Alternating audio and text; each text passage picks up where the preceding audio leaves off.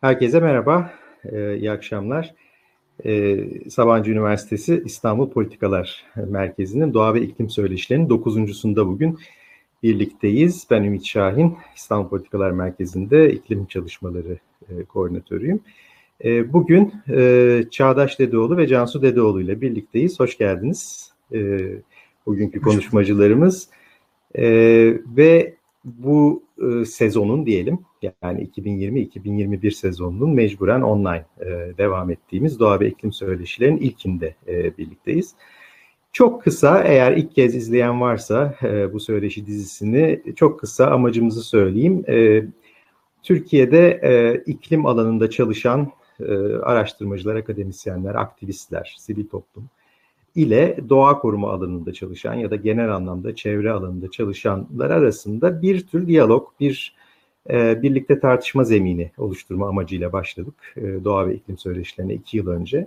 E, iki ayda bir e, yaptık yaz ayları hariç ve e, şimdi dokuzuncusunu yapıyoruz. Genellikle doğa koruma alanından e, ağırlıklı olarak araştırmalar yapan ya da sahada olan araştırmacılarla birlikte olduk ama işin teorik boyutunu da zaman zaman ele almayı denedik.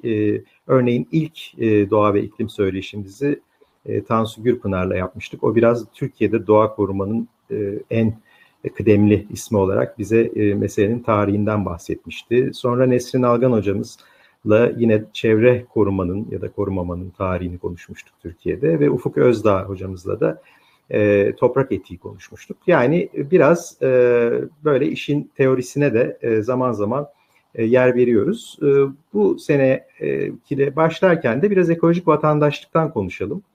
E, ve ekolojik vatandaşlık e, kavramı Türkiye'de çok e, yaygın tartışılan bir kavram olmasa da ismiyle e, teori olarak çok tartışılmasa da aslında Türkiye'de çevre meseleleriyle ilgili ortaya atılan pek çok kavramın ekolojik vatandaşlıkla doğrudan ilişkisi olduğunu söyleyebiliriz. İşte e, yani kamu yararından tutun da işte sağlıklı çevrede yaşama hakkına kadar, çevre bilincinden sorumluluk kavramına kadar pek çok kavram Türkiye'de bu alanda konuşulan pek çok kavram aslında ekolojik vatandaşlık e, ana başlığı altında bu teori e, çerçevesinde e, ortaya atılmış ya da e, bir araya getirilmiş diyelim ortaya atılmış değil ama bir araya getirilmiş kavramlar sayılabilir. Dolayısıyla bu konuların e, ne kadar tartışılsa az e, olacağını da düşünerek e, şimdi e, Cansu Dedeoğlu ve Çağdaş Dedeoğlu'yla bu konuyu e, biraz da en son e, yeni e, yeni çok yeni değil ama bir sene önce galiba yayınlanmış bir makalelerinden yola çıkarak tartışmak istiyoruz. Makaleleri antroposen çağında ekolojik vatandaşlığın ve enformasyon altyapılarının e, geleceği gibi bir başlığı var makalenin. E, ben konuşmacılarımızı da kısaca tanıtayım. Sonra araya çok fazla girmemek için ikisini birlikte tanıtayım e, isterseniz. E, Cansu Dedeoğlu Toronto Üniversitesi'nde enformasyon bilimleri alanında doktora çalışmalarını sürdürüyor ve aynı üniversitenin bilgisayar bilimleri bölümündeki Third Space Lab'de araştırmacı. Başlıca çalışma alanları insan bilgisayar etkileşimi, göç ve hareketlilikte yeni teknolojiler ve enformasyon tasarımı. Aynı zamanda UNESCO'nun e, Inclusive Policy Lab'inde e, teknoloji, kalkınma ve sosyal politika alanlarında çalışmalar yürütüyor. E, Çağdaş Dedeoğlu da yine Toronto'da bulunan York Üniversitesi'nde sosyal ve beşeri bilimler dersleri veriyor. Aynı zamanda e, Center for Critical Research on Religion'da e, yani eleştirel din araştırmaları merkezinde araştırmacı ve Journal of Posthumanism dergisinin editörü. Doktora sonrası çalışmalarını Florida Üniversitesi'nde din bölümünde e, tamamladı. Çalışmalarında din, bilim ve güvenliğin politik ekolojisine insan ötesi bir bakış açısıyla e, odaklanıyor. E, ben Toronto'dan şu anda sabah saatlerinde orada e, sabah saatlerinde katılan iki konuşmacımıza da tekrar geldikleri için e, dizimize katıldıkları için teşekkür ediyorum ve ben ilk sözü Can e, Çağdaş Dedeoğlu'na vereceğim. E, ekolojik vatandaşlıkla birlikte o başlayacak. Sonra e, Cansu Dedeoğlu da enformasyon altyapılarıyla devam edecek. Ardından kısa bir ikinci turda yapacağız. İki meseleyi birbirine bağlamak için. Daha sonra da sizin sorularınızı alarak devam edeceğiz. Ee, şey sürerken, konuşmalar sürerken de chat ekranına e, sorularınızı yazmaya başlayabilirsiniz. Ben onları takip edeceğim. E, evet Çağdaş, sözü ilk sana veriyorum. Teşekkürler hocam. Ben de bir taraftan e, ekranımı paylaşayım. E, Toronto'dan herkese selamlar. Burada sabah erken bir saat. Daha e, erken saatte de bağlananlar Pasifik kıyılarından var. Onlar için de üzgünüz. E, kusura bakmayın. E, Ümit Hocam'a öncelikle teşekkür ediyoruz. E, İstanbul Politikalar Merkezi'ne teşekkürler ve tabii ki emeği geçen herkese ve katılımcılarımıza bugün e, bizi yalnız bırakmadıkları için teşekkür ediyoruz. E, Ümit Hocam'ın bahsettiği gibi e, geçen yıl yayınlanan bir makalemiz var. Biraz e, temel alacağız ama tabii ki e, o günden bugüne de değişen, değişimler yaşandı, önemli değişimler. E, bu makale ilgilenenler için söylüyorum, açık erişim. E, ismi Antroposen'de, e, Antroposen çağda enformasyon altyapıları ve e, ekolojik vatandaşlığın geleceği. Burada tabii e, iki şey yapmaya çalıştık. Bir tanesi ekolojik vatandaşlık kavramı hepimizin aşina, az çok aşina olduğu, en azından duyduğu bir kavram olmasına rağmen yeterince tartışılmıyor Türkiye özelinde de. Dünyada da e, hakkının verildiği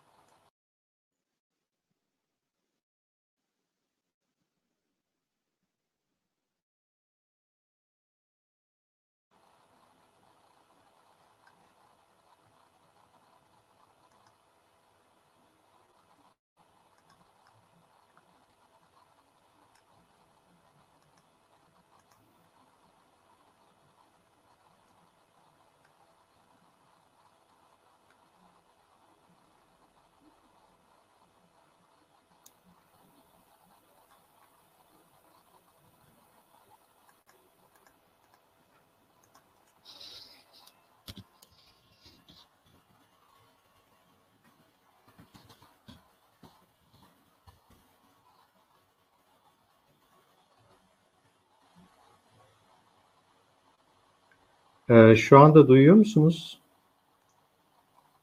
Um, Ses- Ben sesi almıyorum. Ee, sesi, Çağdaş'ın sesi gitti ama.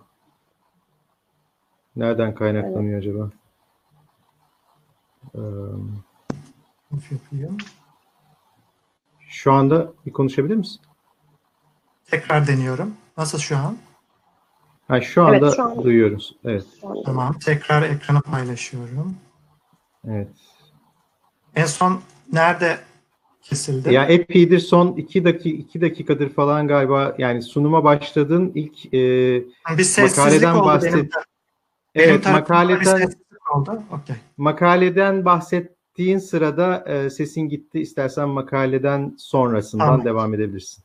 Ya burayı duyduk Ee, ama bundan sonrasını duyamadık. Tamam hocam. Ee, şöyle e, bir yerden aslında giriş yapmıştım. Biz bu makaleyi yayımladığımızda e, henüz salgın gündemde değildi.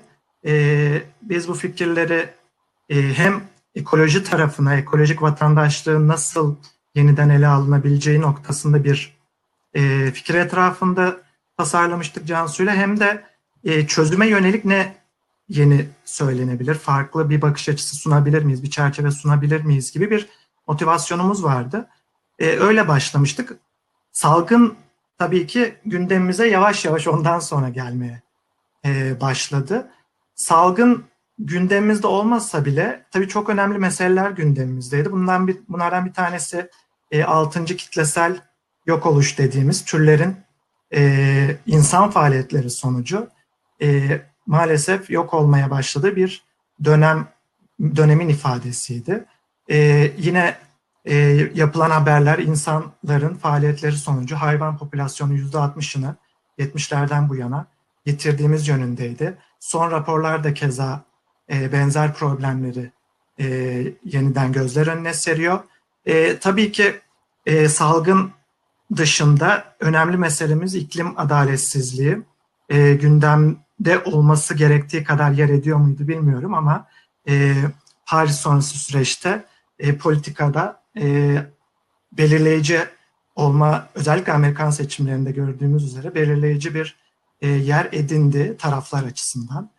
Türkiye özelinde de baktığımızda Türkiye'de aslında bu gündemde olma ya da olmama, e, görmezden gelme meseleleri açısından e, çok farklı bir yer e, de değil. Hatta baktığımızda maalesef çözüm yerine e, daha çok sorun tarafında yer alan e, ülkelerden. E, Kaz Dağları keza madencilik faaliyetleri, tarım ya da e, diğer sektörlerde yapılanlar hem insana hem e, insan olmayanlara e, yönelik e, ciddi tehditler barındırıyor. E, kanser hastalıklarına davetiye çıkarmaktan tutun da diğer sosyoekonomik e, eşitsizliklere varıncaya kadar. Şimdi bunların hepsi aslında bize e, antroposeni gösteriyor. Biz en azından bunu antroposen üzerinden e, yorumlayan taraftayız şimdilik. E, kapitülasyon kavramı da sıklıkla kullanılıyor. Jason Moore'un e, sermaye ilişkileri üzerinden e, bu dönemi tanımlama e, girişimi olarak ya da e, Donna Haraway'in insan ve insan olmayanın bir arada e, olması, e, bir arada var olması anlamında e, kutulasyon kavramı da kullanılıyor. Biz bunların farkındayız.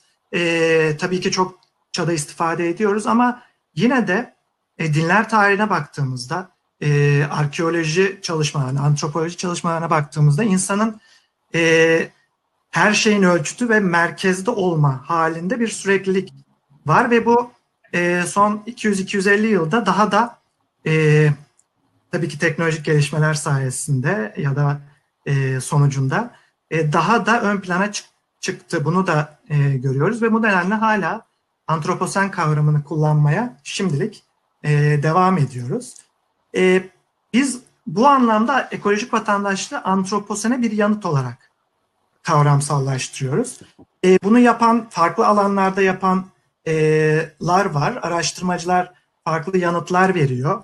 Ekonomiden iş yönetimine, siyasete, hukuk, coğrafya, etik, felsefe, din çalışmaları, değerlerimize bakanlar var. İnsanların değer yargıları ve davranışları neye göre şekilleniyor? Sosyomateryal hareketleri inceleyenler var. E, biz bunları e, görüyoruz, bunlardan istifade ediyoruz. Ama daha özelinde e, çevre vatandaşlığı ve ekolojik vatandaşlık. Buradaki kavramsal e, nüansı da e, birkaç dakika içinde ele alacağız. E, çevre, bu kavramları kullanarak çevre e, vatandaşlığı ya da ekolojik vatandaşlık kavramlarını kullanarak da e, örtük veya açıktan antroposene dair düşünen e, tabii ki ciddi bir akademik yazın söz konusu. Biz bunlarla e, belli e, yargıları, belli e, düşünceleri paylaşıyoruz. Bunu yapıyoruz ama e, biraz daha meseleyi farklı bir yerden nasıl ele alabiliriz diye de düşündük. E, hem bu çalışmada hem e, bugünkü e, konuşmamızda da aslında ekolojik vatandaşlık kavramıyla e,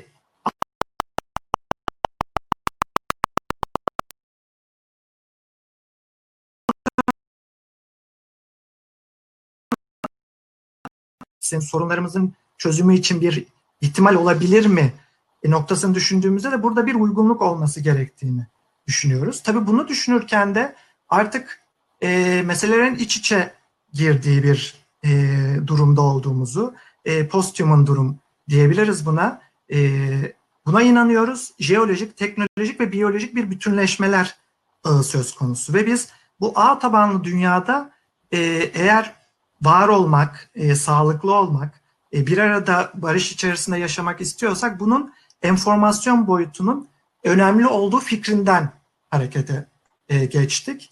Ve bu anlamda ekolojik vatandaşlık tabi literatürde, akademik yazında kullanılsa da e, buna da bir e, epistemolojik müdahale yani bilginin e, üretilmesi ve kullanımı, kavramsallaştırılması ve e, uygulanması açısından alternatifleri nasıl değerlendirebiliriz? Bunun için enformasyon bilimi, enformasyon altyapıları kavramı bize bir yol gösterebilir mi diye e, yola çıkmıştık. E, bugünkü sunumda da bu çerçevede e, dört e, etap söz konusu. Önce vatandaşlık tartışmalarına e, kısaca değinip ekolojik vatandaşlığı biraz e, kendi içerisindeki özgün karakteriyle ele almaya çalışacağım. Ardından Cansu'ya sözü bırakacağım. Enformasyon altyapılarından e, bize bir kesit sunmak üzere. Daha sonra tekrardan e, devamında Cansu ekolojik vatandaşlığı enformasyon altyapıları bağlamında e, bize düşündürtecek. E, ve daha sonra neoliberal antroposentrik enformasyon altyapılanması ya da çoğul olarak altyapılanmaları dediğimiz e, çerçeveye dair e, bir e, yorumda bulunmak kaydıyla e, bu sunumu bitirmeyi umuyoruz. E, sorularınızla da tabii ki e, devam etmeyi de e, ayrıca bekliyoruz. Şöyle bir başlangıç yapalım. Vatandaşlık tartışmaları nerede bugün? E, bu e, Google Books'un e, Engram diye bir uygulaması. E, iki anahtar kavram burada e, yazarak bir analiz yaptık. Citizenship ve nationality. E, vatandaşlık ya da yurttaşlık ve e, milliyet. Bakıldığında 1800'lerden e, 1920'lere kadar her iki kavramı da içeren İngilizce akademik yazından bahsediyorum tabii. Her iki kavramı da içeren e, çalışmalarda artış yaşanıyor. 1800'lerden 1920'lere kadar. Daha sonra 1920'lerden 1980'lere kadar her iki kavramın da kullanımında bir azalma e, görece söz konusu. Tabii ki dalgalanmalar var. E, daha sonra milliyet e, sözcüğünü kullanan çalışmalar 1980'lerden sonra e, azalırken, daha doğrusu çoğunlukla sabit kalırken e, vatandaşlık kavramı yine rağbet görmeye başlıyor. Ama bu seferki rağbet görüş biraz e, yeni temalar ekseninde gelişiyor. Bu anlamda tabii öncelikle vatandaşlık tartışmaları ya da hem kavram hem tartışmalar nasıl doğdu? E, buna bakılabilir. E, burada e, farklı araştırmacılar farklı tarihsel kırılmalardan bahsediyor. Örneğin e, Işın, Engin Işın Hoca ve e, Brian Turner İngiliz İç Savaşı, Amerikan Bağımsızlık Savaşı ve Fransız devriminden bahsederken e, Hindus Westfalia düzenini e, ya da Avrupa'nın em, e, emperyal düzen düzenin ortaya çıkmasından ve yayılmasından bahsediyor.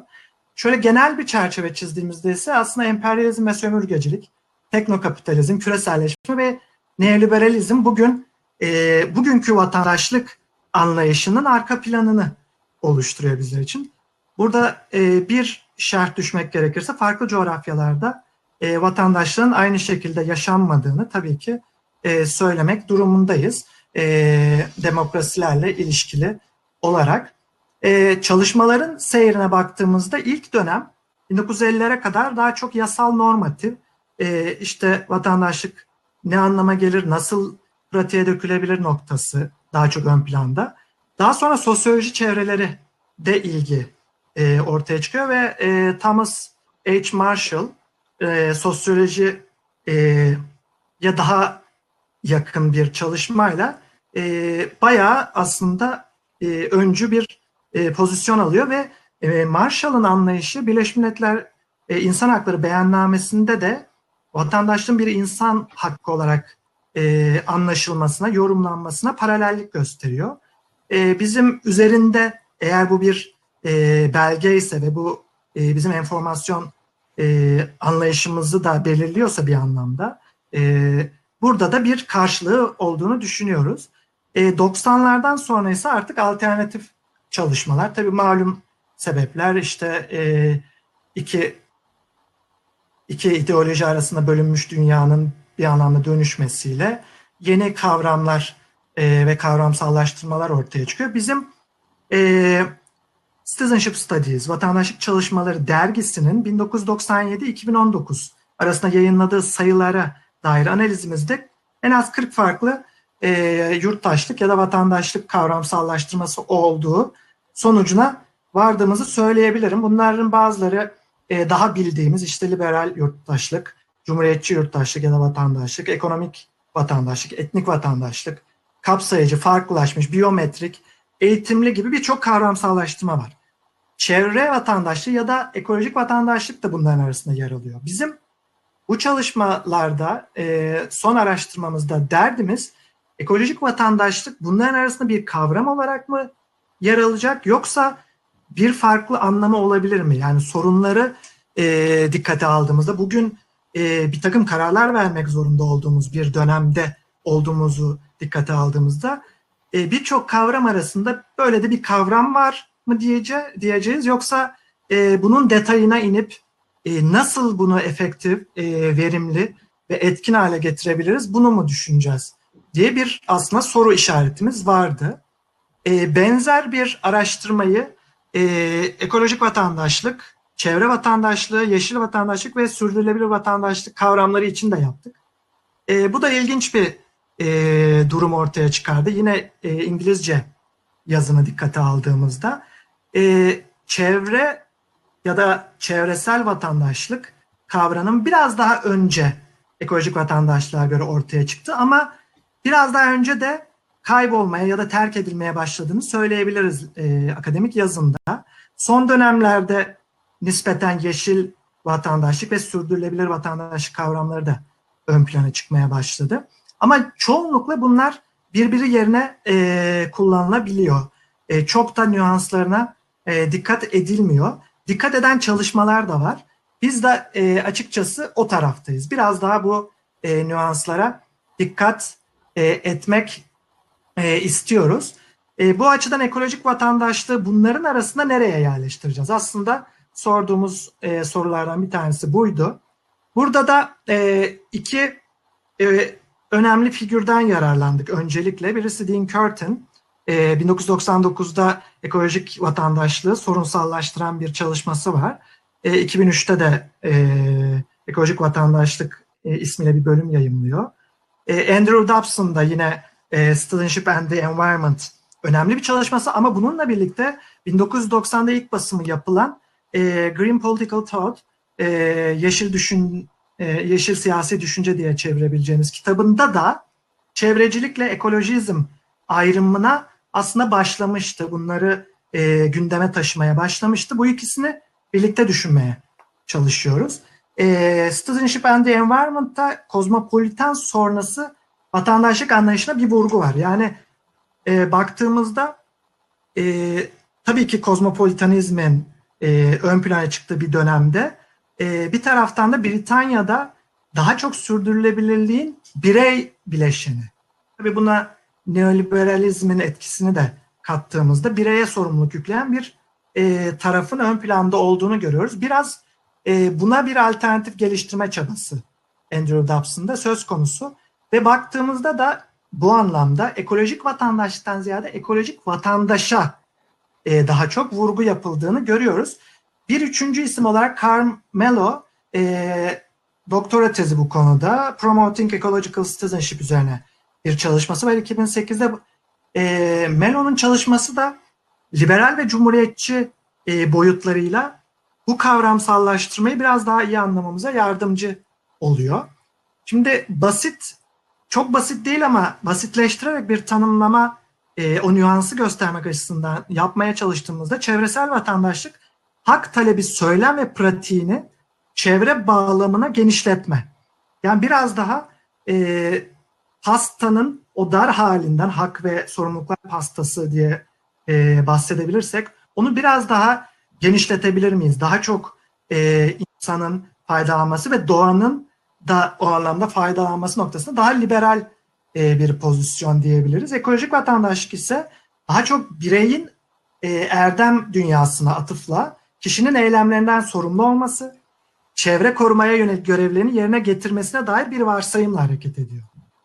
Bu anlamda çevresel vatandaşlık, liberal vatandaşlığın bir uzantısıyken e, ekolojik vatandaşlık daha e, cumhuriyetçi bir çizgide yer alıyor. En azından çıkışı itibariyle diyebiliriz. Tabii bu e, bugün ne ifade ediyor? Biraz bunu e, anlamaya çalıştık. Hepinizin malumu e, Joe Biden ve Trump e, seçimlerde yarışırken iklim meselesi de aralarında bir e, çekim noktası e, yarattı. E, vatandaşı destek noktasında da e, söylem düzeyinde olsa da e, kendi taraflarına çekmek ya da e, itmek e, diğer tarafa noktasında. Şimdi Biden'ın e, Trump için söylenecek pek bir şey yok tabii yani malum ama Biden'ın söylemi yani biz e, göreve geldikten sonra 77. günde Paris'e geri Paris İklim Anlaşması'na geri döneceğiz. Tekrar katılacağız söylemi bu anlamda e, çevreciliğe yakın bir söylem. Ve o anlamda başka pratiklerle desteklendiği takdirde çevre vatandaşlığı olarak da e, görülebilir performans olarak söylüyorum. E, ama diğer kitabına Andrew Butts, e, atıfla bunu söyleyeceğim. Çevrecilik e, sistemsel dönüşümler beklemeksizin e, bir takım düzenlemeleri ifade ederken Andrew Dobson'ın ekolojizm dediği daha ideoloji olarak yani liberalizmin, e, Marksizmin ya da faşizmin yanı sıra bir ideoloji olarak ben, e, benimsenmesi ya da e, görülmesi gerektiğini ifade ettiği ekolojizm açısından bakıldığında ise aslında Biden'ın e, ekolojik vatandaşlık noktasında bulunmadığını söyleyebiliriz. Çünkü e, Andrew Dobson e, Citizenship and the Environment, Vatandaşlık ve Çevre kitabındaki ayrımının arka planında aslında e, çevrecilik, ekolojizm ayrımını devam ettiriyor. Bunu e, gözlemleyebiliriz. Bu açıdan bakıldığında e, Joe Biden'ın çıkışı ya da söylemi ve bugün birçok aslında greenwashing dediğimiz e, yeşil badana çalışmaları, e, halkla ilişkiler faaliyetleri bunlar daha çok çevreciliğe yakın e, faaliyetler tarafında e, oturuyor. Tabii ki devletler de buna uygun faaliyetlerde bulunabiliyor. Sivil toplum keza bunu yapabiliyor.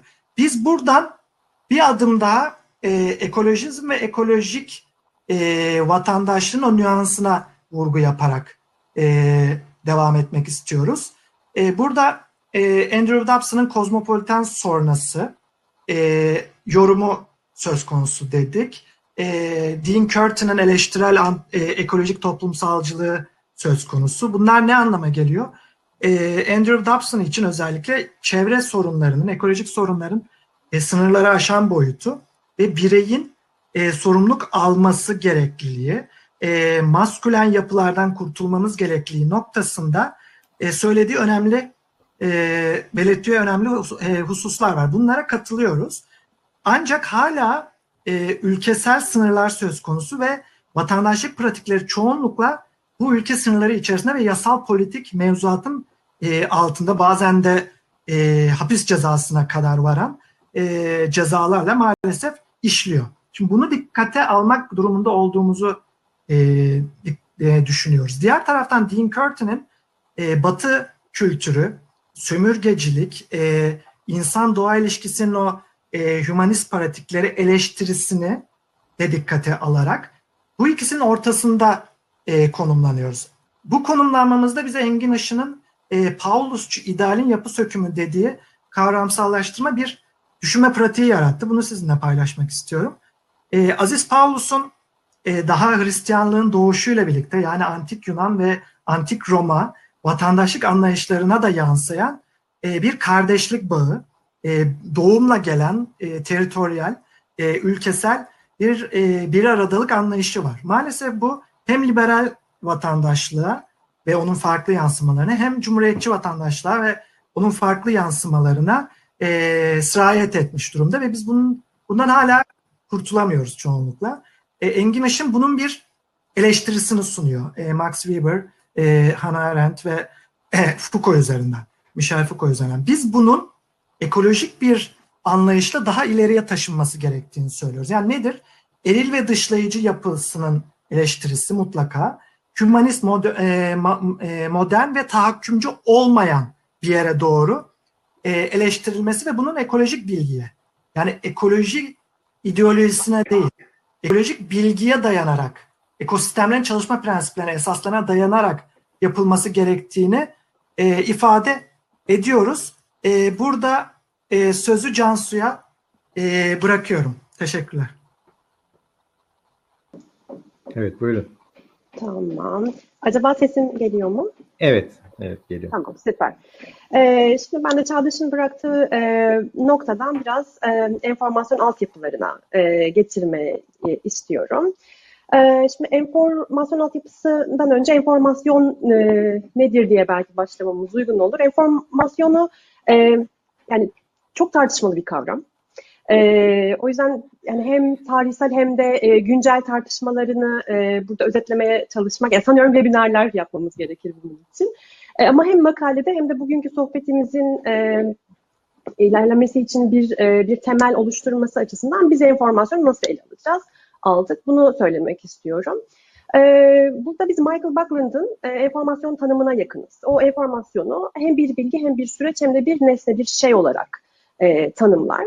Her zaman bağlamsaldır der, katılıyoruz biz buna. E, aynı zamanda veri, enformasyon ve bilgi arasında e, geleneksel olarak e, düşünülen bir e, hiyerarşi vardır. Biz bu hiyerarşinin her zaman olmayabileceğini düşünen taraftayız. Bunu da söylemek lazım. E, ve son olarak ham veri olmadığını, bu kavrama e, katılmadığımızı, verinin her seviyede işlenmiş olduğunu ve bunun da politik ve sosyal bir şey olduğunu düşünen taraftayız. E, enformasyona bakışımız böyle.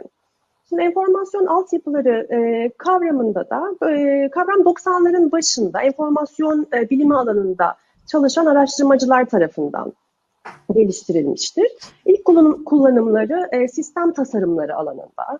E, yani çok basitleştireceğimiz bir e, bir tanımla, bir tabirle enformasyon kullanmayı gerektiren e, tüm iş ve eylemlerin gerçekleşmesini mümkün kılan araçlar, gereçler, kategoriler, enformasyon işletim prosedürleri e, olarak tanımlanmıştır.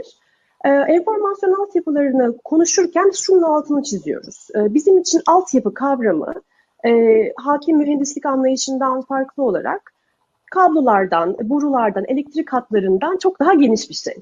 Biz altyapıyı e, insanların, teknolojilerin, e, pratiklerin, kurumların e, bir arada olduğu, bunların sürekli etkileşim halinde oldukları e, ve enformasyon kullanma, üretme ve onu dolaşıma sokmaya e, yarayan e, son derece kompleks, son derece dinamik yapılar e, olarak tanımlıyoruz. E, bir örnek e, vermek gerekirse belki bugünkü webinarımız bir enformasyon altyapısı olarak düşünülebilir. Değil mi? Yani hepimiz işte bilgisayarlarımızın bizi bağladığı bir e, teknik altyapının e, üzerinde e, belli bir işte kayıt sisteminin olduğu, e, ağ tabanlı bir yapılanmada bir veri akışı çerçevesinde yaptığımız e, ve pek çok kurumsal ve kişisel katılımın olduğu, e, kurum olarak bir üniversitenin çerçevesinde bunu yaptığımız, kişi olarak işte Ümit Hoca'nın e, moderatörlüğünde bizlerin katıldığı bir yapı yani enformasyon e, bizim bilgi üretmeye, enformasyon üretmeye sağlayan bir e, çerçeve sunduğunu düşünmek e, mümkün olabilir bu webinarın. Şimdi ilerlersek e, bu geniş tanımıyla yapılan ilk çalışmalar e, bilimsel bilginin üretilmesini sağlayan altyapılarla ilgilendiler. Yani farklı disiplinlerden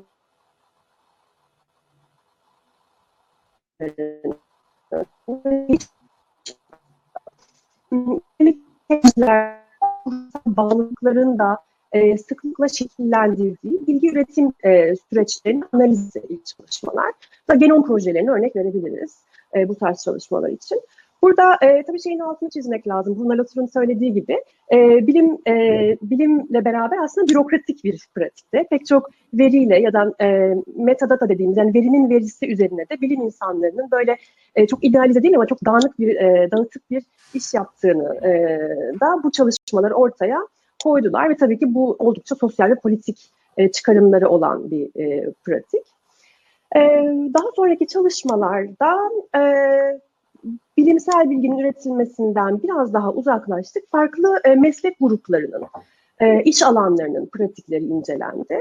Yani şöyle oldu, enformasyon bilimcileri, doktorların, e, hemşirelerin, meteorologların örnekse, mühendislerin pratiklerini analiz ettiler.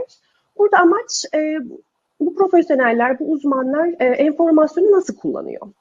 E, buradaki süreçler nelerdir? Yerel bilgi nasıl oluşuyor? Küresel bilgiye nasıl e, evriliyor?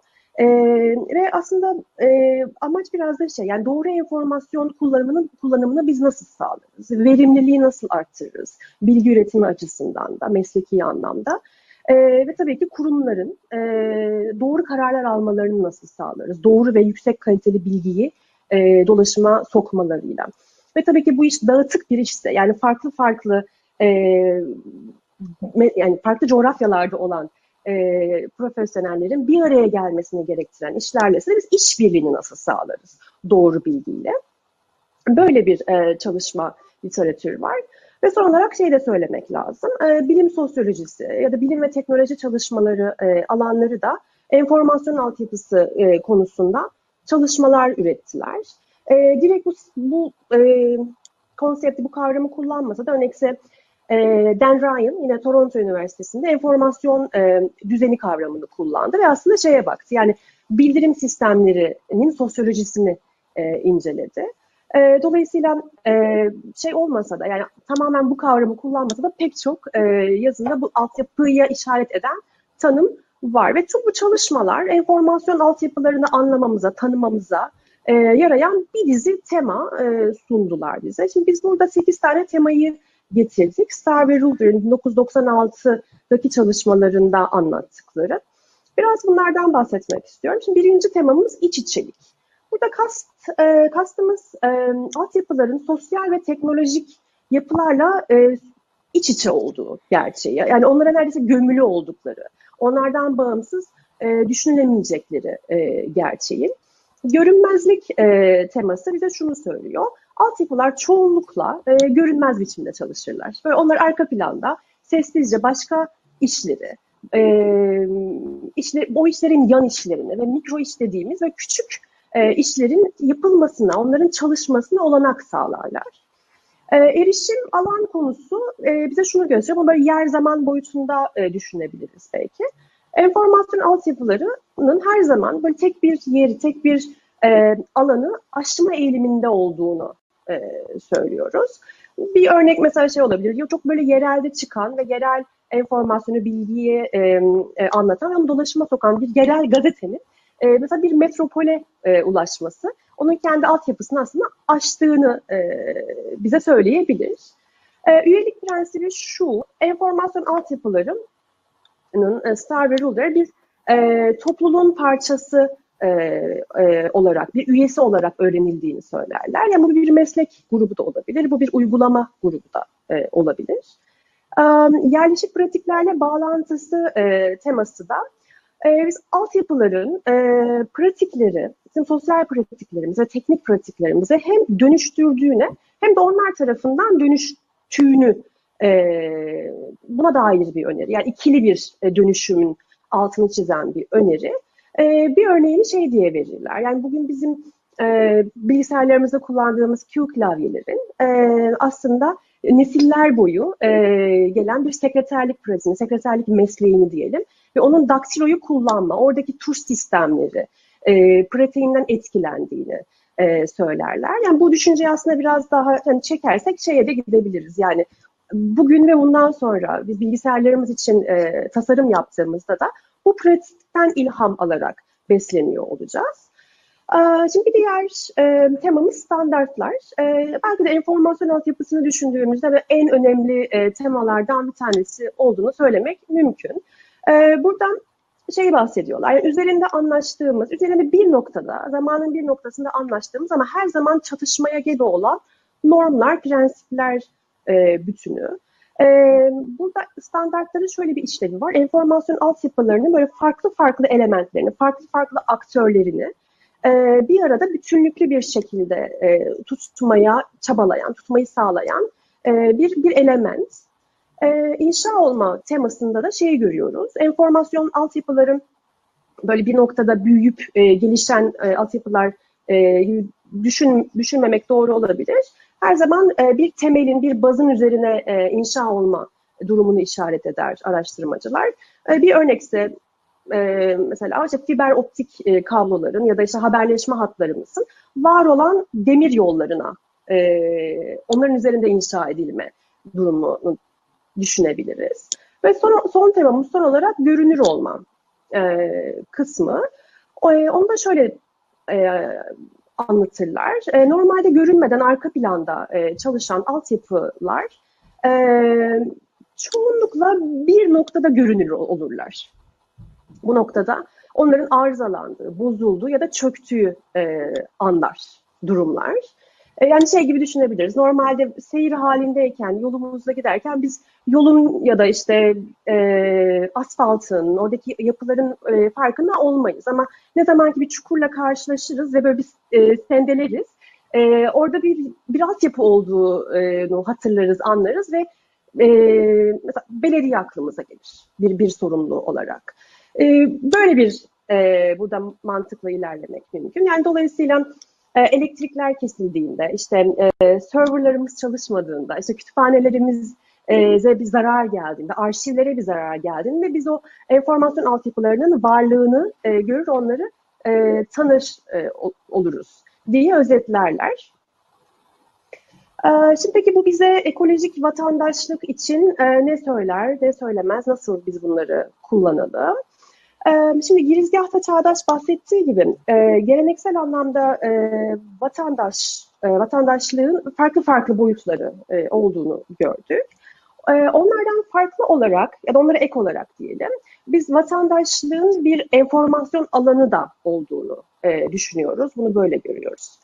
Ekolojik vatandaşlığın da performatif bir e, alan olduğunu hem yasa yapım süreci açısından hem de vatan, günlük vatandaşlık pratikleri açısından böyle bir alan olduğunu, bir dizi e, günlük pratiği, e, eylemi, etkileşimi, e, çatışmayı içeren e, bir alan olduğunu ve bir daimi bir bilme eylemi e, olduğunu düşünüyoruz. Şimdi dolayısıyla enformasyon altyapıları e, kavramının ekolojik vatandaşlık konusunda e, bize şöyle bir alan açtığını söylemek mümkün.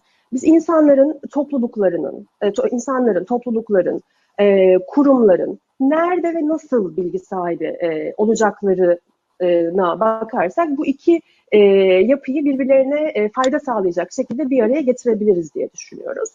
Burada temel sorularımız bir set şöyle bir soru olabilir.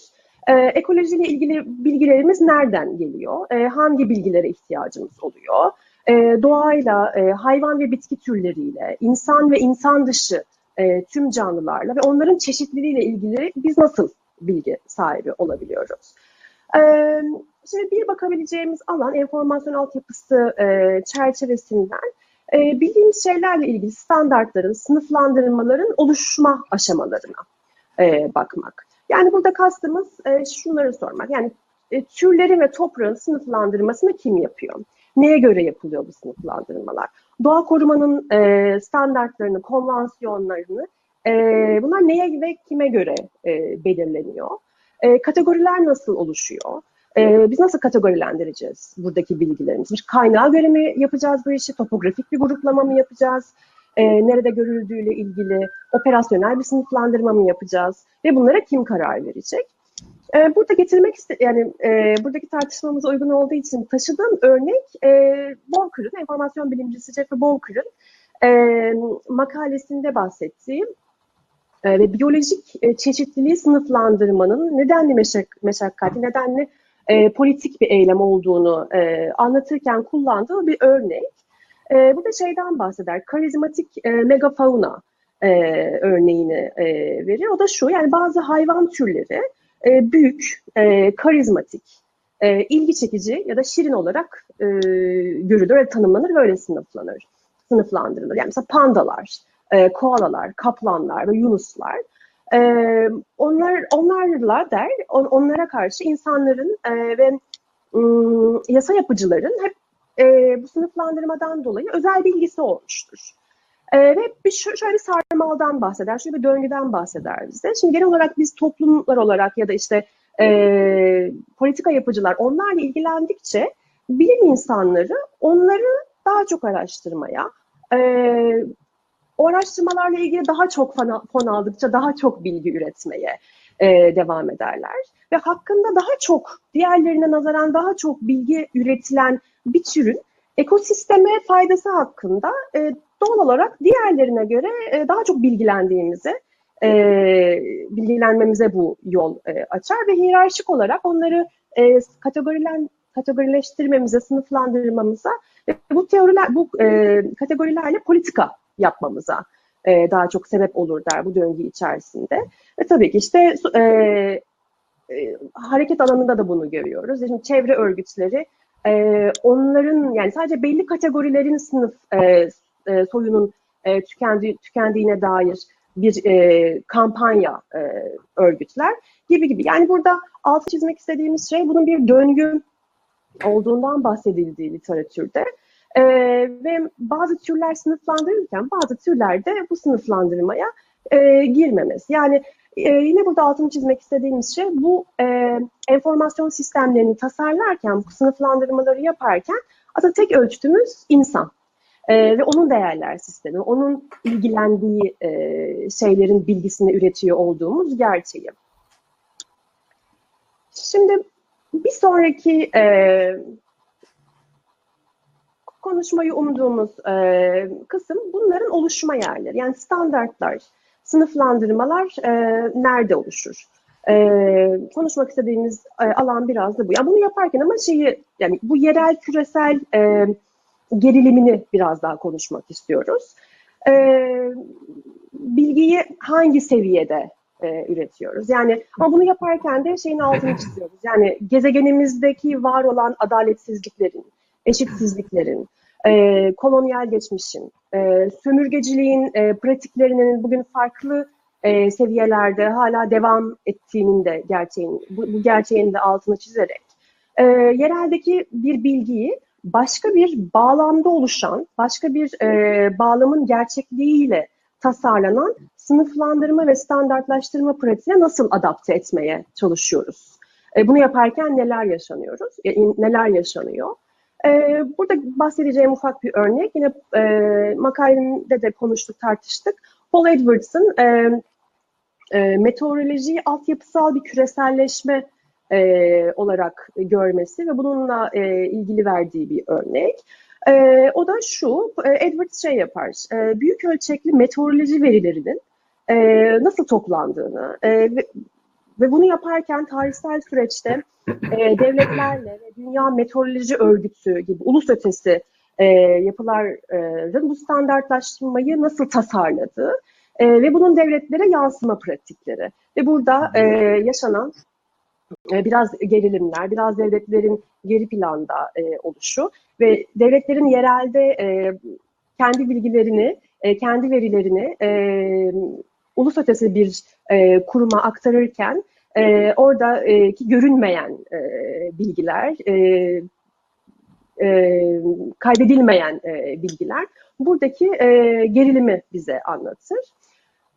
E, ilerlersek ve şöyle bir şey öneriyoruz. E, doğa ve ekoloji ile ilgili enformasyon davranışlarına bakmak. Yani burada sınıflandırmalardan ve bilginin üretilmesinden biraz daha uzaklaşıp biz insanlar, e, topluluklar, devletler e, bunun e, enformasyonunu nasıl ediniyor, e, enformasyonu nasıl ediniyoruz, bilgiye nasıl ulaşıyoruz ve bunu nasıl deneyimliyoruz?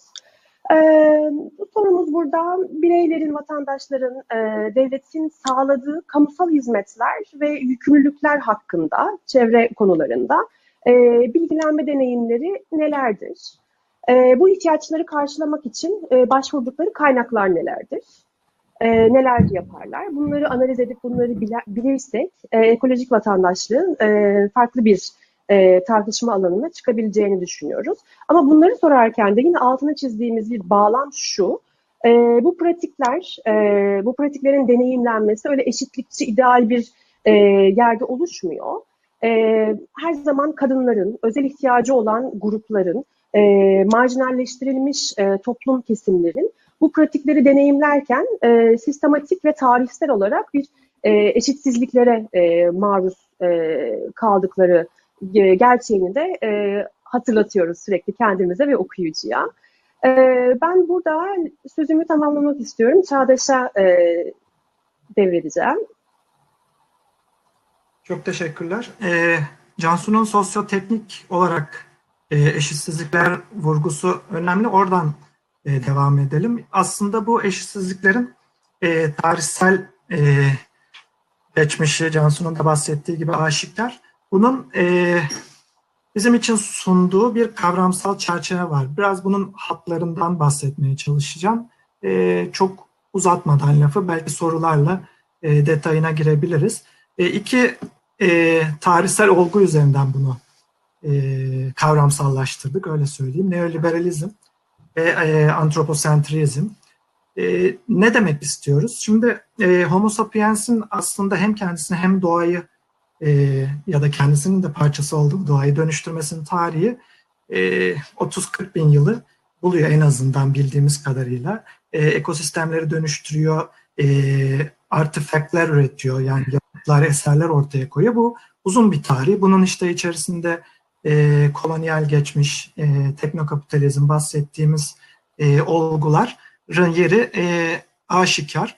Bunun içerisinde ama e, son 200 yıl e, işte e, endüstriyel kapitalizmle e, birlikte e, ve daha sonra özellikle otomasyon e, ve internet teknolojileriyle birlikte hızlanan e, bir e, karşılığı var bunun ve bu karşılık ilginç bir şekilde e, antroposen olarak ifade edilen dönemle enformasyon teknolojilerindeki bu dönüşüm e, paralellik gösteriyor. Bu, bu paralellik aynı zamanda e, Michel Foucault'un e, düzenleyici e, toplum ya da e, disiplin toplumunun düzenleyici e, unsurları dediği olguyla da örtüşüyor. Bu örtüşme bize e, bir şeyleri düşünmek için fırsat verdi. Burada e, daha e, sabit çevresel altyapılar kavramından altyapılanan çevreler kavramına geçiş yapmak istedik. Özellikle medya çalışmalarından e, ilham aldık bunun için. E, altyapılanan çevreler, e, çevreler kavramı bize biraz daha dinamik, e, güç mücadeleleri, verilen kararlar e, ve geçmişte verilen kararların bugünün e, altyapılarını oluşturması bağlamında da bir e, anlatım kolaylığı sağladığını düşünüyoruz. Burada biraz tabii Gramsci'ye de e, selam vermek isteriz.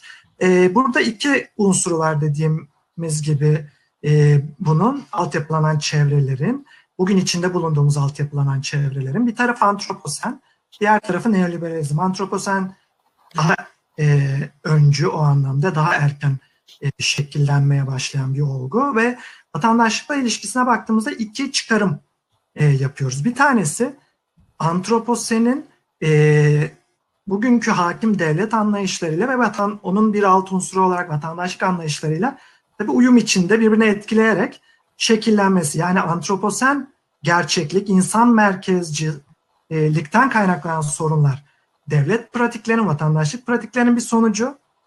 E, tam tersi olarak e, bu sonuçlar e, bir taraftan da vatandaşlık pratiklerinin de bu şekilde olmasına yol açıyor. Yani orada bir yumurta tavuk ilişkisi söz konusu. Diğeri de biz bunları yeterince sorgulayamıyoruz. İçine doğmaktan ötürü bu gerçekliklerin. Bu iki boyut e, bizim e, aklımızda e, oldu e, bu çalışma boyunca. Diğer taraftan da neoliberalizm ilişkisi.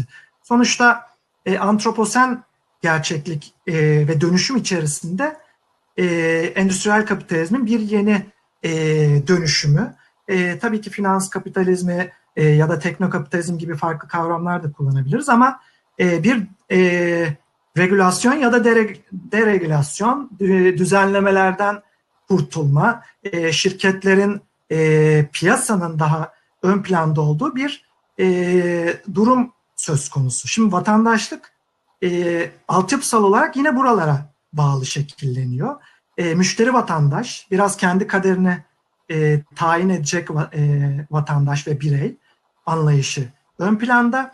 Bilimsel bilginin çevreye dair yani ekolojik bilimsel bilginin ortaya çıkışında da e, piyasanın rolü söz konusu. Yani toplumsal faydadan ziyade e, ekonomik fayda e, şirketler özelinde daha ön planda ve üçüncüsü de kimlik sorunları e, piyasadaki değerine göre ön plana çıkıyor. Örneğin Netflix'in e, karakterleri e, senaryolarını oturtmasını buna bir örnek gösterebiliriz.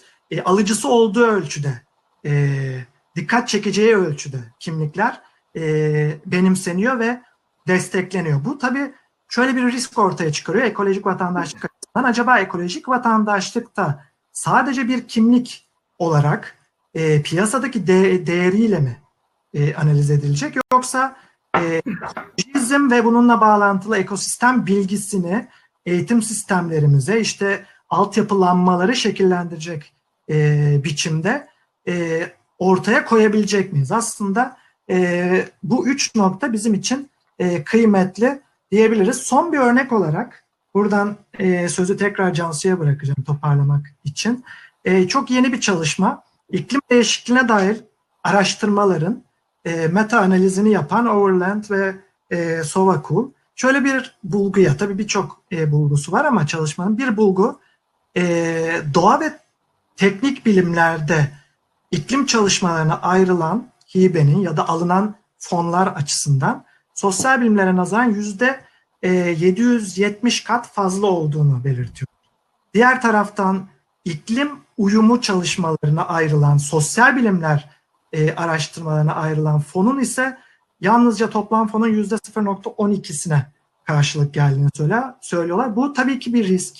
E, çünkü e, hem iklim gerçeğinin hem de genel anlamda ekolojik sorunların bildiğimiz üzere değer boyutu, norm boyutu, yasal boyutu ve siyasi e, boyutları, dinsel, felsefi boyutları söz konusu ve bunlara ilişkin bir takım çalışmaların da aslında görmezden gelinerek ya da e, piyasada ederi olmadığı için geri planda kaldığı bir e, çalışma biçimi, bir geleceği projekte etme biçimi söz konusu. Bunlar bizim e, hali hazırda çerçeve olarak e, sunduğumuz e, neoliberal antroposentrik enformasyon altyapıları açısından anlam ifade eden, bunu nasıl gördüğümüzü e, ortaya koyan e, örnekler diyebilirim.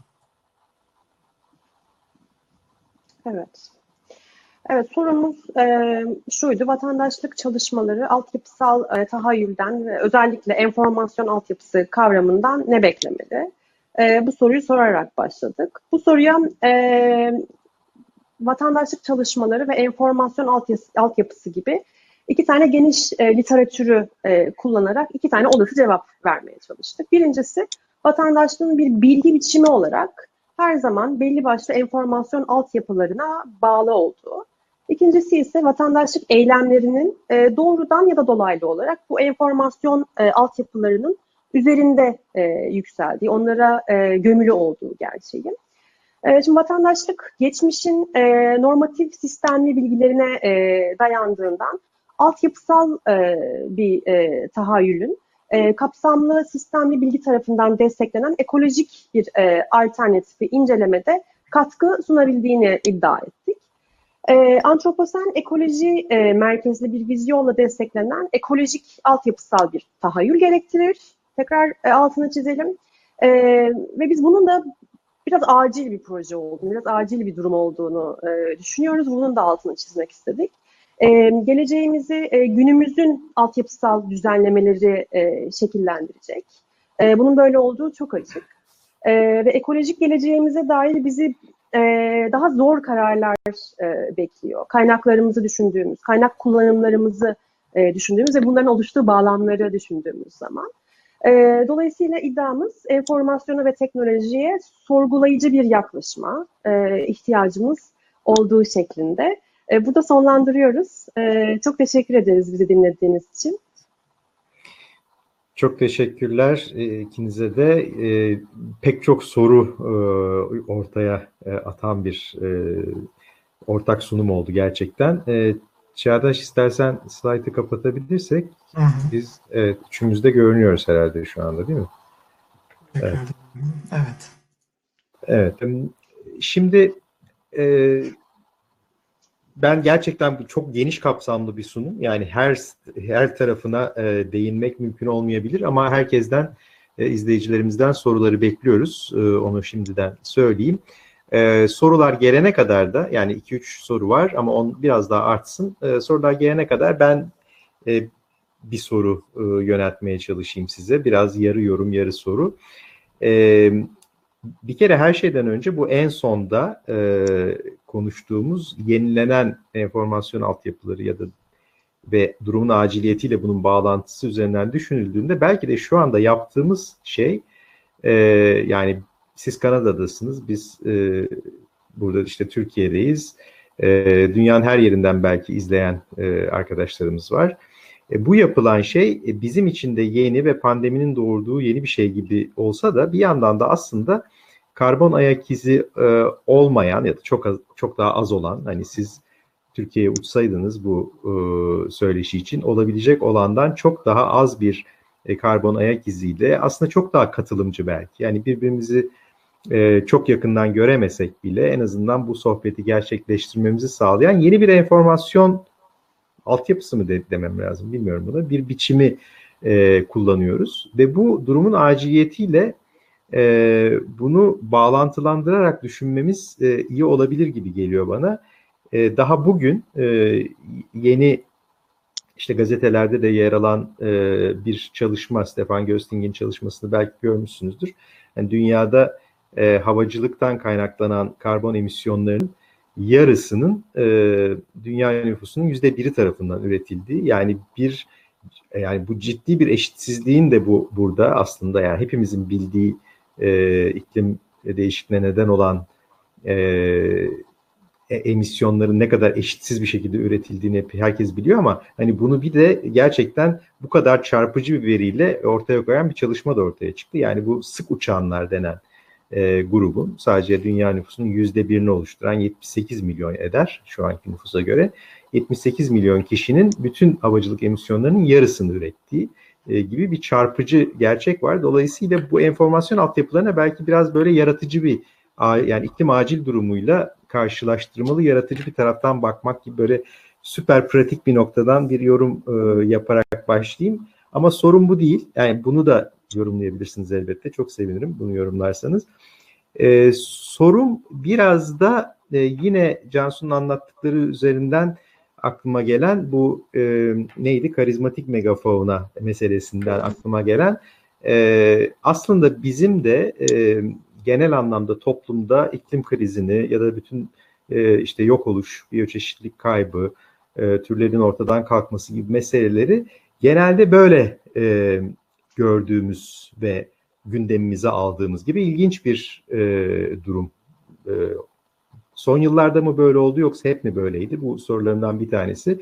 Mesela en son Kaz Dağları'ndaki altın madeni meselesinin Türkiye'nin gündemine oturması tek bir fotoğrafla oldu biliyorsunuz. Yani bütün ağaçların temizlenmiş olduğunu gösteren o bölgede, maden bölgesinde tek bir fotoğraf konuyu e, haftalarca Türkiye'nin gündemine kilitledi. Aynı şekilde Avustralya'daki devasa orman yangınlarını belki de o koalaları e, görmeseydik, e, koala videolarını görmeseydik belki de top yani pek çoğumuz fark etmeyecektik. Aynı şekilde işte geçen e, birkaç ay önce San Francisco'da gökyüzünün kıpkızıl olduğu bir gün yaşandı orman yangınları yüzünden. E, o çok çarpıcı bir görüntüydü. Dolayısıyla bütün bu görüntüler yani sadece sevimli hayvan olmaları gerekmiyor. Bazı böyle apokaliptik görüntüler de buna etki ediyor. Bütün bu görüntüler bir anlamda e, ekolojik vatandaşlık bağlamında ya da bağlamaya çalışacağım soruyu. Yani bu konuların gündeme gelmesini, bunların e, konuşulmaya başlanmasını, insanların e, farkına varmasını sağlıyor gibi görünüyor. E, ama bu bir açmaz da yaratmıyor mu bir tarafıyla? Çünkü aslında sadece böyle anlık bir takım fotoğraflar ve e, bu e, enformasyon bombardımanı altında yaşadığımız bir dönemde e, etkisi çok da uzun sürmeyen bu anlık fotoğraflar üzerinden ekolojik vatandaşlık e, gelişebilir mi? E, ya da bu e, mücadele için bu kadar acil bir mücadeleyi kazanmak için yeterli olur mu diye böyle biraz karışık da olsa böyle bir soru ortaya atmış olayım. E, hanginiz başlamak isterseniz. Bu arada ben diğer soruları da alıyorum. Ansu sen başla istersen enformasyon e, Tamam. karbon ayak izi e, yeşil internet belki buralardan başlamak gerekiyor. çok gerçekten çok e, yani çok güzel bir soru ve yorum. E, böyle hem konuştuğumuz şeylerin böyle pek çok e, alt kırılımında yer aldı hem yeni şeyler açtım. E, evet yani katılıyorum. Çok enforme olmak e, bizi nereye götürür e, ya da nereye götüremiyor.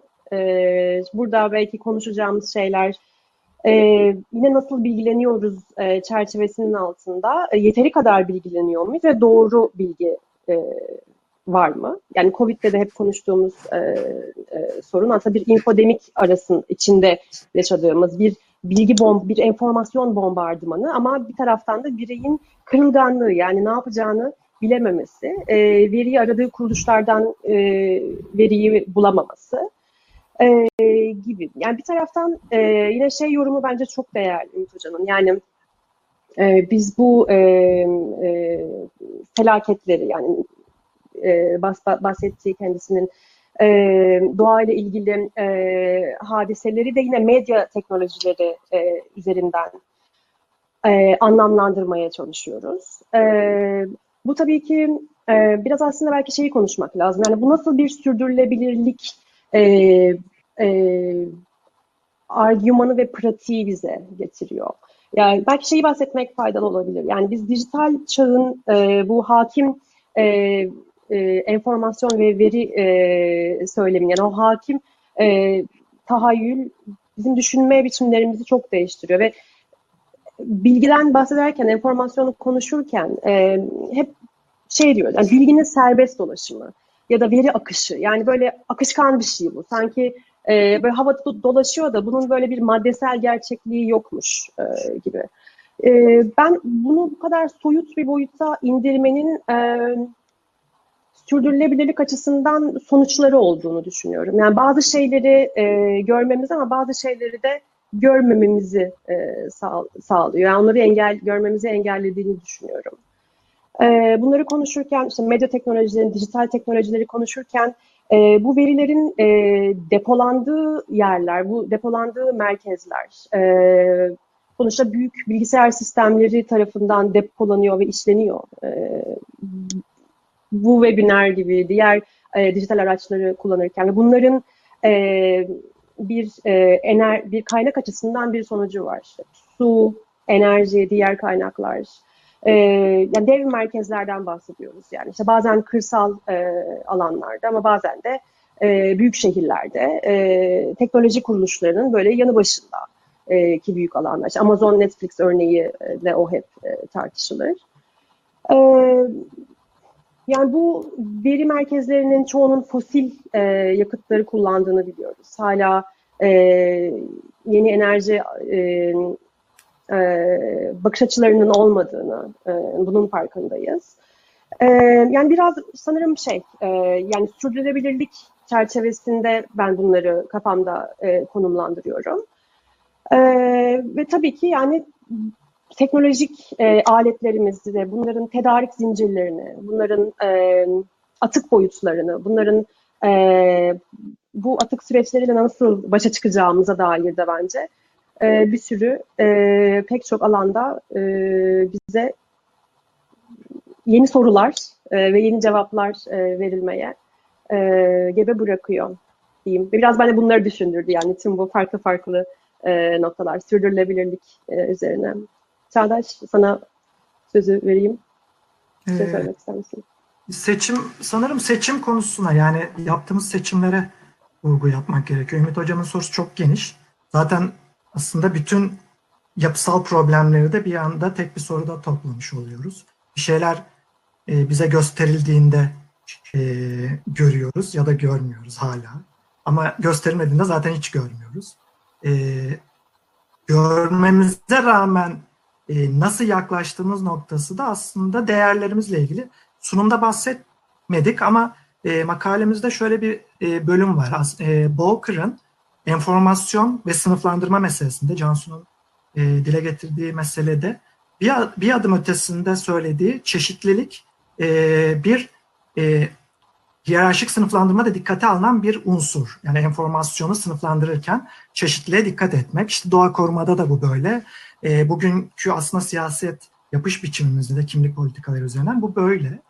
E, ancak e, bu çeşitlilik hiyerarşi meselesi Cansu'nun e, sunumda söylediği insan değerlerine hep bağlı olduğu için orada da ilginç bir durum ortaya çıkıyor. Latince'de e, diversity, İngilizce diversity kavramının e, sözcüğünün e, Latince kökeni e, divertere, e, zıt yönlere dağılmaktan geliyor. E, değer sözcüğünün e, İngilizce kökeni word e, ve ilginçtir Sanskrit, e, Sanskritçe'de de e, yine diver, divertete'yi çağrıştıran vartete sözcüğü var.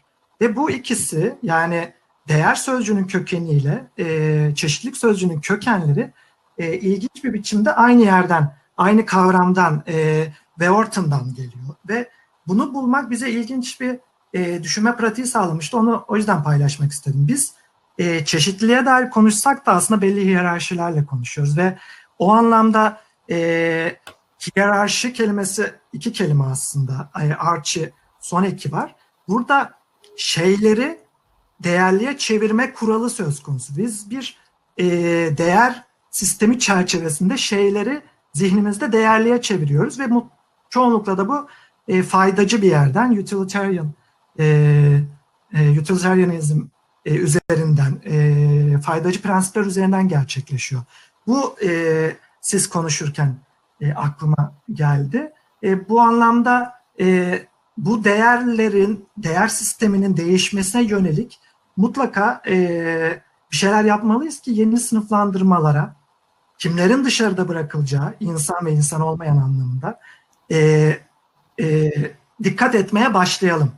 Hatta e, sorular arasında e, bununla ilgili şu anda pratikte bir şey yok mu gibi bir soru gördüm. Evet, tam onu onu yöneltecektim. İstersen onu da e, cevapla. Oradan e, rolünüzü evet. çalmış gibi olmayayım. E, sanki tam yok, buraya yok, iyi oldu. E, oturuyormuş gibi oldu.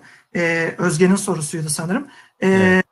Bu yine sunuma koysak mı zaman mı alır noktasında 2017'de e, İngilizceden sonra ilk kez Türkçe'ye çevrilen e, eko, eko e, vatandaşlık bildirisi söz konusu. Şimdi e, aslında bu şu anki enformasyon altyapılarının mümkün kıldığı gelişmelerden bir tanesi. Tabii ki e, Cansu'nun bahsettiği sorunlar söz konusu. Enformasyon altyapıları da kendi karbon ayak izini oluşturuyor. Ama yeni bir dönemdeyiz. Bu yeni dönemin mücadelesinde e, bir farkındalık ortaya çıkmak durumunda. Bu farkındalığın örnekleri anlamında, şimdi Yeşil Gazete'nin örneğin online'a taşınması da bunun pratik bir yansıması ve buradan daha çok kişiye ulaşması.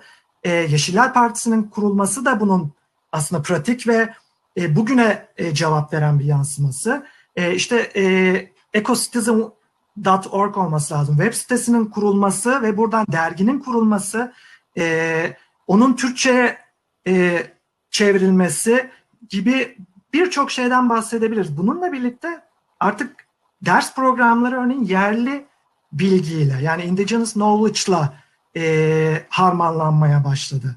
E, Fikret Berkes tabii burada önemli bir kaynak. E, ilginç bir şekilde Türkiye'ye gel, gelmesi e, geç oluyor. Yani bu e, tabii üzerine düşünmemiz gerekiyor. Hem enformasyon altyapıları açısından e, hem de bilim e, açısından bunu düşünebilir, sorgulayabiliriz. E, e, belgeseller yapılıyor değil mi? En son e, termik santral belgeseli e, ortaya çıktı. Şimdi bunun ben Toronto'dan izleyebilmemin e, yolu enformasyon altyapılarındaki dönüşüm oldu. Ama buradan ne olursa olsun tekrar e, salgın sonrası bir e, gerçeklikten bahsediyorum. E, tekrar sahaya inmek gerektiğini de e, söylemek durumundayım. E, sanırım böyle bir bağlantıda olayları e, gö görüyoruz. E, insanın seçimleri, bu seçimlerin altyapısal belirleyicileri, her zaman herkes aynı seçimleri yapamıyor. Sanırım bu anlamda DAPS'ının bireye çok fazla e, vurgu yapmasını da benimsemeyip oradan Curtin'e dönmek istiyoruz. Çünkü e, e, çöpümüzü işte dönüş, geri dönüştürelim. Ama bu ekonomik, sosyoekonomik bir gerçekliğe de karşılık geliyor. Ya da organik tüketelim. E, endüstriyel et tüketmeyelim. Bunların hepsinin sosyoekonomik bir karşılığı var. Bunu her e, ailenin, her bireyin yapma şansı da olmuyor. Ya da daha e, ilginç bir örnek. Bir taraftan çöpümüzü dönüştürürken öbür tarafta fosil yakıt şirketinde çalışmaya devam ettiğimizde de olmuyor. Yani e, buralar e, olmuyor derken bireyi suçlamak anlamında değil, e, daha e, sistematik çözümler gerektiriyor, eylemsellik gerektiriyor. O anlamda sadece kimlik değil, ekolojik vatandaşlığı sadece kimlik değil bir e, yasal politik düzleme nasıl taşıyacağımızı da düşündüğümüz bir e, yaklaşım olarak görmeye çalışmamız bununla ilgili ve bu anlamda enformasyon altyapılarını kullanalım, düşünelim diyoruz. Evet, e, bayağı soru var. E, zamanımız da daralıyor. Ee, biraz hızlı hızlı isterseniz bu sorulara bir bakalım. Yunus Tamam. Tuncel'in bir sorusu var. Ee, Foucault'un biyogüç eleştirisinin ekolojik vatandaşlık alanı nasıl katkıları olabilir? Foucault çevreden Hı hı. pek bahsetmez Ee, ama onun kurumla da bu alanda uygulanabilir diye bir yorumla birlikte bu soruyu sormuş. Ee, bir iki soru daha var. Onları da isterseniz ekleyeyim. Hani birlikte e, cevaplayabilirsiniz. Selma Güven'in e, ekolojik vatandaşlık, çevresel vatandaşlığın alt seti diyebilir miyiz? Bu iki vatandaşlığın ortak noktalarını, konularını söyleyebilmeniz mümkün mü diye bir soru sormuş. E, bir de Sevim Budağ'ın e, bir sorusu var. Çağdaş'a e, diye özellikle sormuş. Vatandaşlık kavramı yerine ki ulus devleti çağrıştırdığı için çok benimsediğim bir kavram değildir. Bunun yerine ekolojik insan terimini yaygınlaştıramaz mıyız? Hı hı. diye sormuş. Birkaç soru daha var ama isterseniz bunları şimdilik sorayım. Sonra bir beş dakikada diğerlerine bakarız. Ee, sanırım üç soru e, bir zaten bütünlük oluşturuyor. Sondan başlayayım. Sevim Hocam teşekkürler e, soru için. E, bu tabii birbirinden sanki iki ayrı ama bir birbirini destekleyen e, unsurlar gibi biraz zihnimizde ve makalede de şekillenmişti. Şu anlamda e, makaleyi hata şu şekilde bitiriyoruz. Ekolojik bir birey olmak, ekolojik vatandaş olduğumuz anlamına gelmiyor. Ama ekolojik bir vatandaş olmanın ön şartı ekolojik birey olmak. Ya da ekolojik insan olmak. Bu ikisi yani kimlik e, ve eylem, yasa, politikanın iç içe geçmesiyle alakalı. O anlamda e, ulus devlet eleştirisine katılıyorum. Bu hatta bizi e, Yunus Hoca'nın da sorusuna yönlendiriyor. E, Engin Işın'ın bahsettiğim makalesinde e, Max e, Weber, Arendt ve Foucault üçlüsünden yapı sökümü yaptığını söylemiştim. E, Aziz Pavlus'u ve onun e, idealini bugünkü vatandaşlık çalışmalarına yansıyan haliyle ve belirleyiciliği eleştirirken aslında Foucault'a e, daha çok yaslanıyor ve bi- biz de bugün e, disiplin toplumu içerisinde o güç, güç ilişkileri ve e, bizim anladığımız anlamda insanın aslında tarihin bir öznesi olarak insanın sona erdiğini artık e, o dışsallaştırıcı, dışarıda bırakıcı insanın artık e, sonunun o anlamda geldiğini, insanın sonu gelmiyor belki ama böyle devam ederse insanın da sonun gelebileceğinin farkında olarak ekolojik insana vurgu yapmalıyız, yapıyoruz. Ama bu daha çok eğitim sistemleriyle, bizim işte öz değer sistemlerimizle ilgili taraf.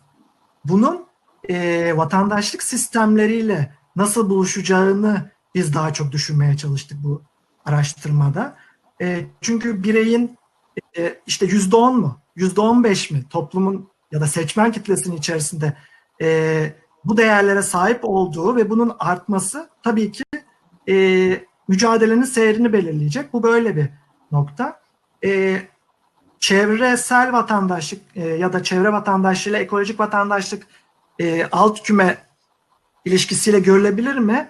Sanırım alt küme ilişkisi olarak değil de kesişim kümelerinde görüyoruz. Böyle söyleyebiliriz. Hatta e, programdan önceki kısa sohbetimizde bunun güvenlik çalışmalarında da aynı e, şekilde seyrettiğini görüyoruz. Daha liberal, sistemde köklü değişiklik e, öngörmeyen ya da olamayacağını düşünen, o anlamda umudu daha az olan, e, daha realist e, kendini tanımlayan çevreler hem güvenlik çalışmalarına hem vatandaşlık çalışmalarına çevre kavramını ele alıyor ve onun üzerinden ilerliyor.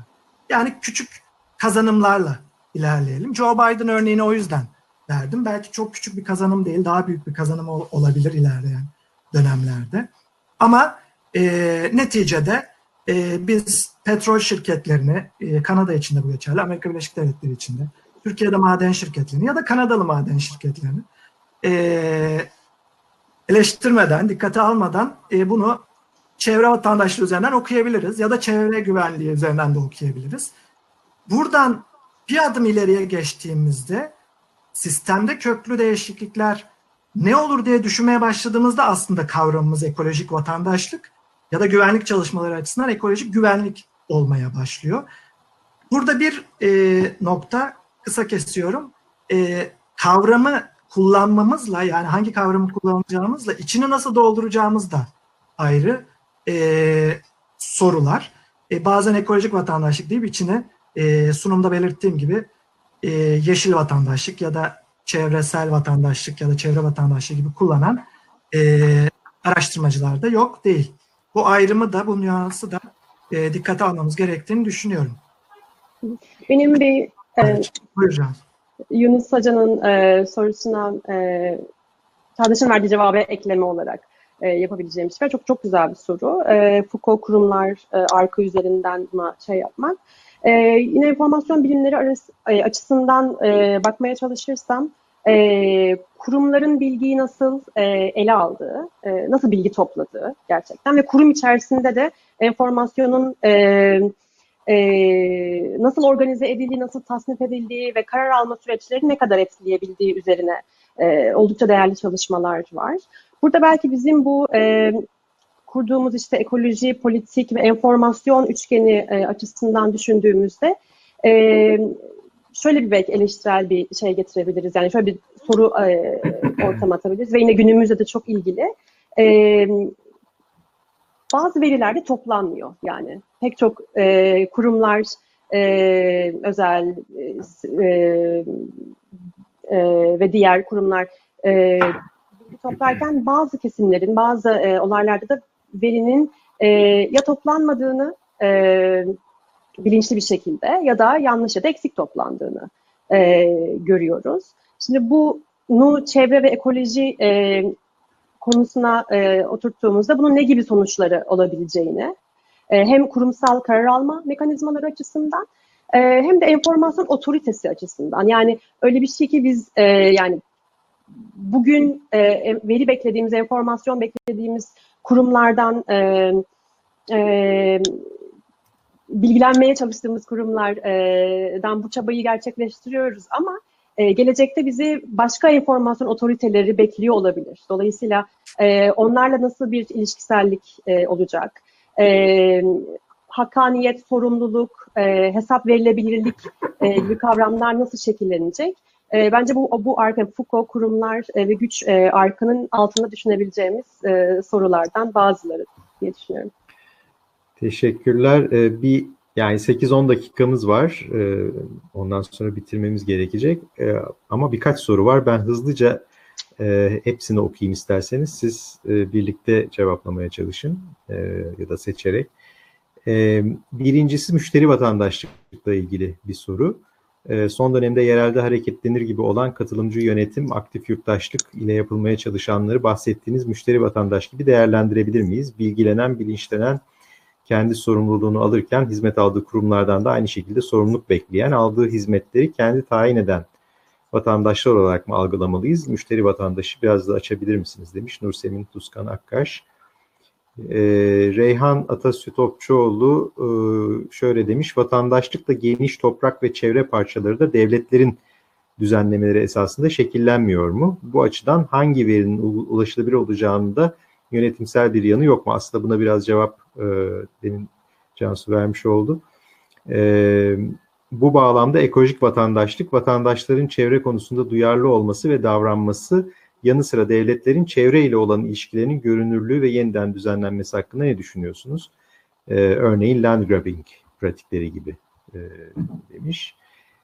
E, Gül Ulu'nun sorusu sürdürülebilirlik bağlamında ekolojik vatandaşlık algısının ve kurumsal dönüşümün gerçekleşmesinde çoğunlukla daha tabandan beslenen sosyal inovasyonun rolü nedir? E, demiş. E, bir de e, Ahmet Yazar'ın bir sorusu var. O siz onu görmüyor olabilirsiniz. Bana gelmiş nedense sadece. E, ekolojik vatandaşın antroposen vatandaş veya neoliberal vatandaş koşulları içinde fail olabilme ihtimali veya bunu engelleyen koşullar üzerine bahsedilebilir mi? Özellikle az gelişmişlik, e, az gelişmişlik açmazı yaşayan ülke insanları için ekolojik vatandaşın fail olabilme kuvveti e, değerlendirilebilirse memnun olurum demiş. E, hani 6 7 dakikada bunların hepsine birden cevap verebilirseniz sevinirim. Cansu başlamak ister misin? Ee, ya e, belki sosyal inovasyon e, çok hepsi çok güzel sorular gerçekten. E, yani oturup saatlerce bunları konuşmamız gerekiyor. Sosyal Çok uzun, inovasyon uzun zaman gerekiyor. Evet, e, sosyal inovasyonla ilgili belki şöyle bir yorum e, da bulunabilirim. E, tabandan gelen e, bir pratik sosyal inovasyon. Yani burada e, galiba hep şeyi düşünmemiz gerektiğini önerdik. Yani hani bu işi kim yapıyor, nerede yapıyor, e, kimler yapıyor, yapan gruplar ne kadar içermeci. E, dolayısıyla ortaya çıkan bilgi ve pratikler ne derece e, yaşadığımız sorunlara e, çözüm olabilecek kapasitede. E, burada sosyal inovasyon pratiklerini düşündüğümüzde galiba şeyi e, düşünmemiz gerekiyor. Yani bu e, yani fikir tasarımı olarak da baktığımızda işte e, eylem tasarımı olarak da baktığımızda e, masada masada kimler var? E, toplumun e, farklı kesimlerini e, temsil ede- edecek e, grupların hepsi o masada mı? E, herkesin eşit konuşma hakkı var mı? E, bu planı kim çiziyor? Uygulamadaki e, gerilimler, çatışmalar, aksaklıklar nasıl e, çözümleniyor, çözümlenmeye çalışılıyor? E, bunlarla beraber bu ortaya çıkan inovasyon pratikleri e, ni kimler erişebiliyor, kimler kullanabiliyor? E, bunların kullanma pratikleri, herkesin buraya eşit erişimi var mı? Adil erişimi var mı? E, gibi e, biraz daha böyle enformasyon bilimi temalarıyla e, düşünmeye çalıştığımızda bize sanırım böyle e, bir bilgi seti e, sunabilir. E, çok güzel bir soru, çok teşekkürler. Ben de çok kısaca e, soruları bir arada düşündüğümde aklıma şu geliyor. Aslında e, bugün işte onu biraz sunumda da bahsetmek istedik. Vatandaşlığın hem kavramsal gelişimi hem e, pratik olarak uygulamadaki karşılığı coğrafyalar arasında farklılık gösteriyor.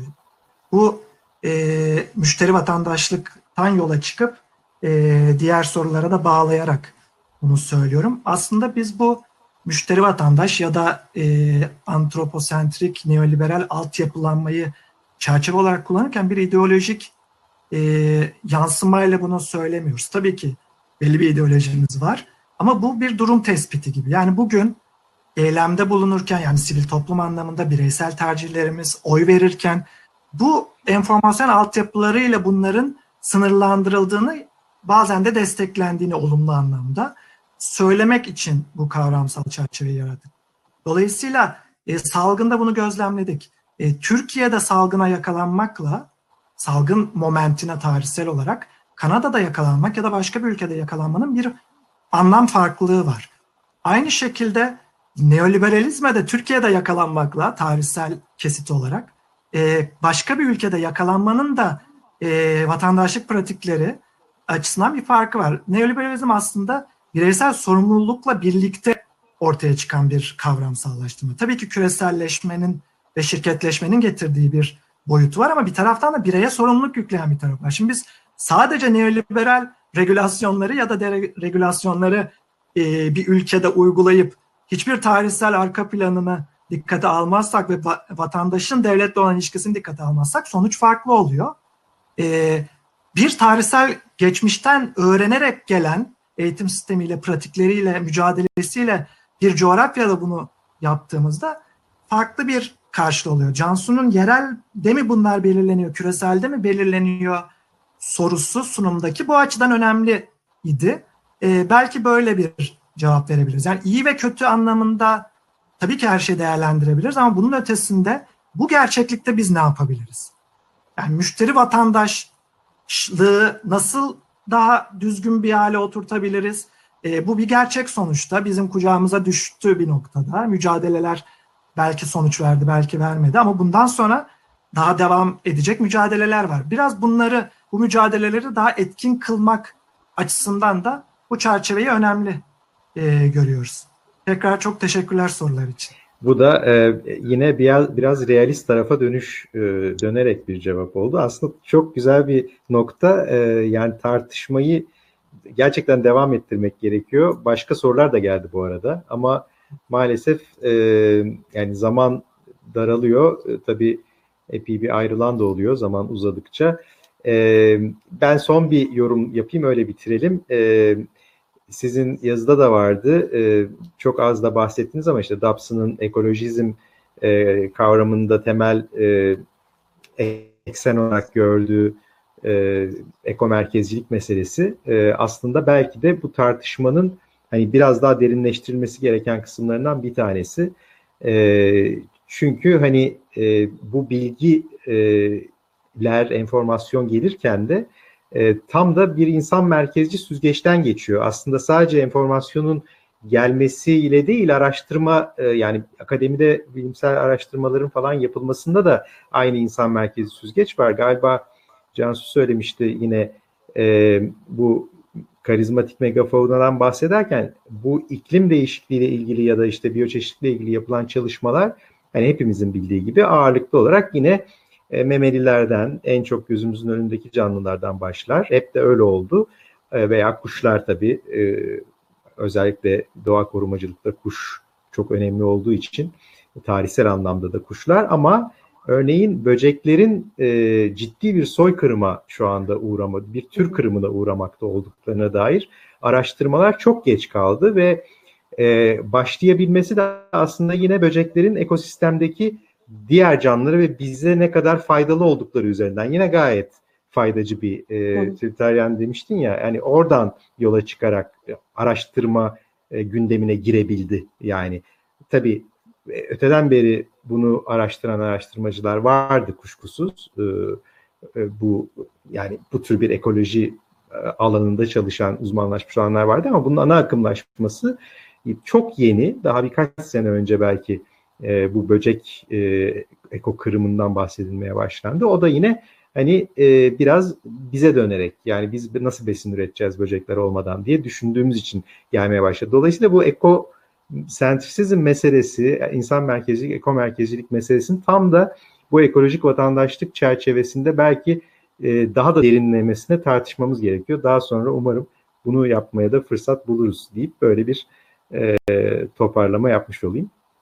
Ee, çok teşekkür ediyorum katıldığınız için Cansu Dedeoğlu ve Çağdaş Dedeoğlu Kanada'dan e, bugünkü doğa ve iklim söyleşilerine katıldılar. E, ağzınıza sağlık.